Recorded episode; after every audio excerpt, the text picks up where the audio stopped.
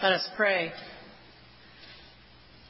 May the words of my mouth and the meditations of all our hearts be acceptable in your sight, O Lord, our rock and redeemer.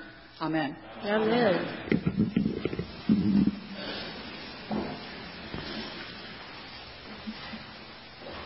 So here we are. Look around. This is the body of Christ. It's really wonderful to be here today to begin this journey.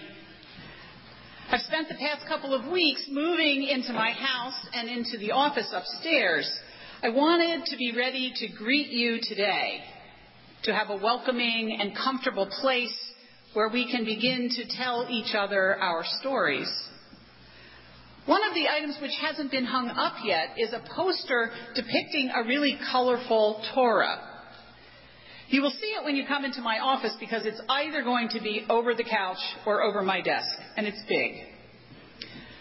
I like it because it is a reminder that we are always at the beginning. Those first words from Genesis, in the beginning when God began to create, those words remind us that God is always creating, making all things new. So our conversations, our relationships, our hopes, our minds, our hearts, even our bodies are always in the process of change and of renewal.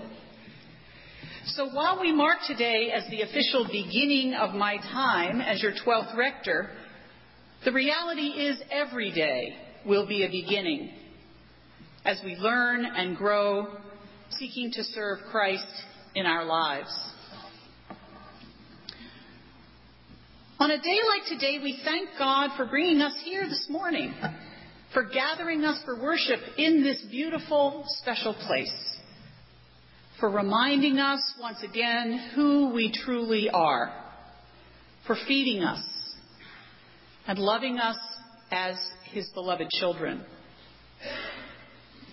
I, for one, am filled with gratitude and with nervous happy anticipation as we meet each other for the first time and begin our ministry together. Surely God is among us right now, right here. I know this is true. God is with us in this moment because God is with us in all our moments.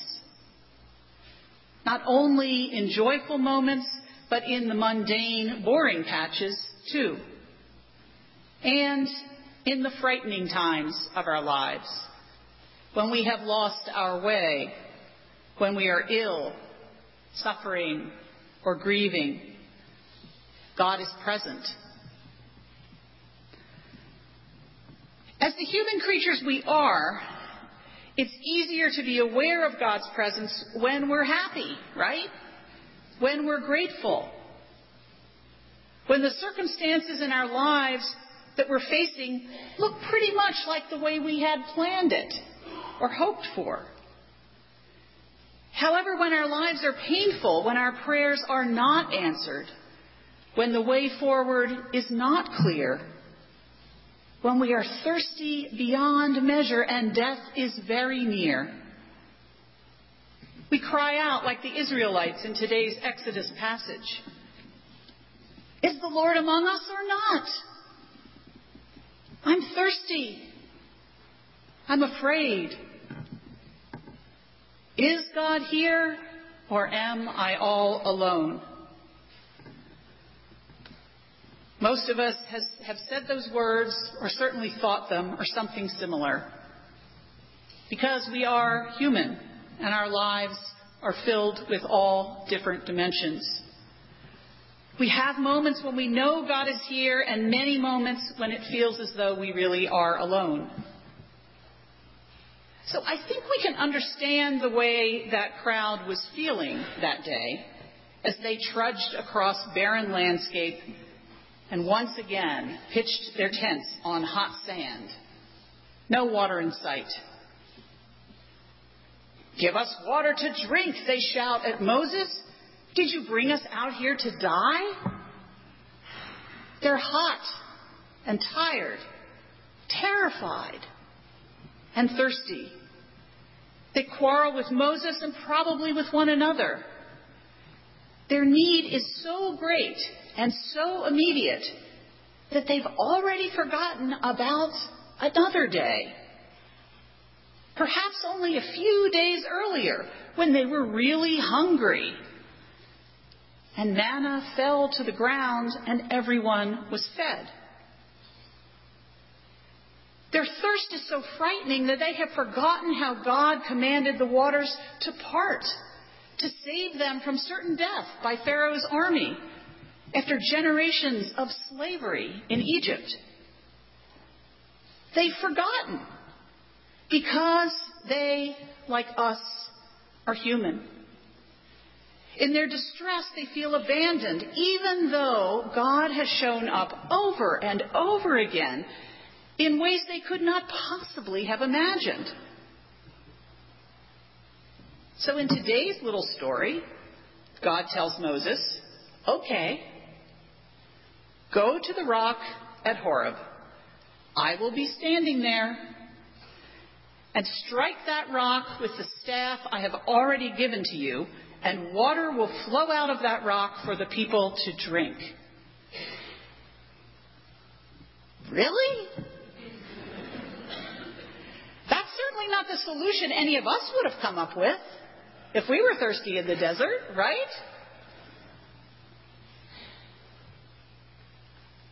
God tells them, God brings the water out of the rock in front of Moses and the elders, and he tells them that he's standing right there in front of him. See, I am here. You are not alone. Believe it. In the midst of their hardships through the desert, God provides for his people in completely unpredictable and unexpected ways. So for us, in the journeys and the deserts of our lives, in our immediate needs and wants and fears, we sometimes lose our memory too. We forget the story of who we are as God's beloved. We try to control our lives instead of cherishing them. We fight with one another. We question the one who created us from dust and breathed life and love into us. Is the Lord among us or not? We ask when times are tough. Of course we do. Of course we do. For we are simply creatures our needs and our fears are close to the surface most of the time, even when we think we hide them from each other. We are thirsty, thirsty for living water, for God's presence. We are thirsty for love and for life. And God created us to be thirsty for those things. So where is the water? Give us some water. I think, in the larger metaphorical sense of this story, we need to look in unexpected places for the water, for the things that will quench our thirst, refresh us, give us hope and new life. The story from Exodus certainly suggests that God will act not in ways we can predict or even imagine but in ways which will shock us, challenge us, and perhaps even delight us.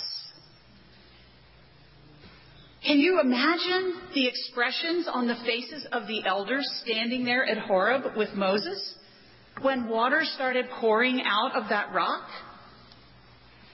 Shock, challenge, and delight may not have even been half of it. These are tired, thirsty, frightened people who are given water and hope again. They know again, because they forgot, but they know again that God is present with them. I love this story because I think that God invites us to, like Moses, to break open the rocks that weigh us down, the heavy burdens we carry and the things that keep us frozen in place, unable to be surprised, delighted, or refreshed. The stony places in our hearts that keep us from loving freely and fully, from welcoming the stranger. The walls of stone we may have built in our minds or in our relationships to separate us from others, which ultimately separates us from God. Those bricks, those bricks of resentment that we keep making in the dark of the night, even though we've been freed from slavery and brought out from under Pharaoh's rod. The stones of a building, even the beautiful stones in this beautiful building, have the potential to be burdens if we choose to hide inside rather than proclaiming the good news of God in Christ out there. Jesus invites us to break open all the rocks which paralyze us, which trap us in fear. And then he invites us to bring those broken pieces, those broken pieces of ourselves to him and to lay them down. He says, Come unto me, all ye that travail and are heavy laden, and I will refresh you. What new water, fresh water, surprising water and refreshment will we find as we journey together? Only time will tell. We start at the beginning, as we always do, with the God who created, is creating, and will always create. We, as God's people here in Trinity Church, are invited to know this living, creative God who brings us from slavery to freedom, who brings water out of stones, who brings life out of death. And He promises to meet us, and He does, right here, at this table. So come, all of you Eat and drink at the table of our Lord who is present now and always. Is the Lord among us or not? We can answer in faith and confidence, yes, yes. Thanks be to God. Amen.